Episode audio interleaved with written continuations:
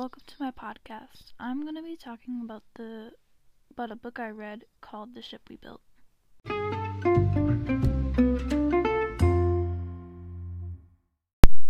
The Ship We Built is about a girl named Ellie who isn't comfortable in her own skin. At the beginning of the book, she has a group of friends called the Trampoline Club. They sit and talk about boys all day, and when the school year started again for fifth grade, they really weren't friends anymore and the girls in the trampoline club started bullying her. She finds a new friend called Sophie. She is really kind and smart. They grow really close in the story, and on Halloween they decide to go trick or treating together.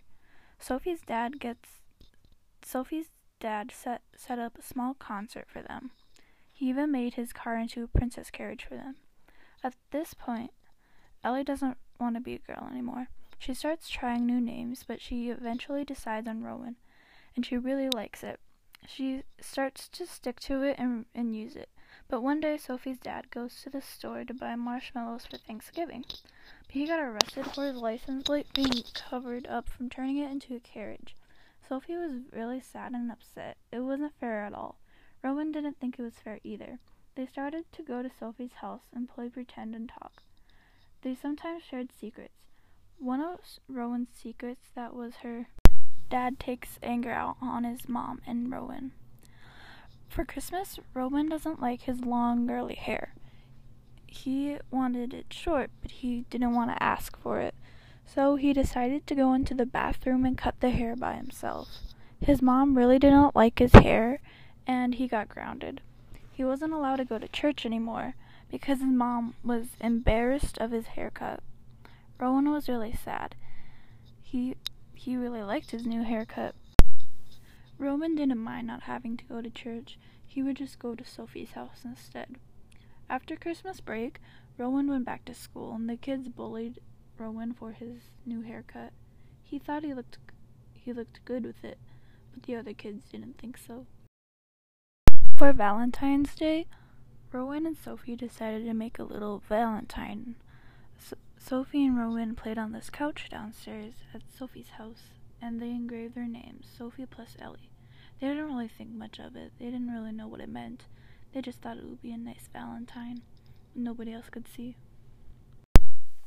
Rowan's mom started taking Rowan far away to go to a therapist. Rowan didn't understand why he had to go there. It didn't make sense to him. It was about an hour away, and he would just talk about his day. Near the end of the story on the last day of school, Sophie had to move to her grandparents' house, which was far away. She had to move there because her dad was in jail, and her mom just couldn't care for both Sophie and her sister while she had to go to work.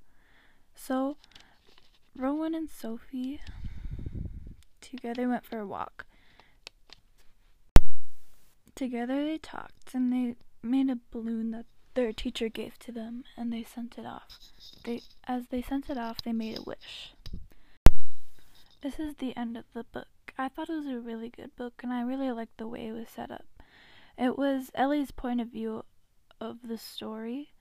Um, she wrote down in a journal, and she would send off balloons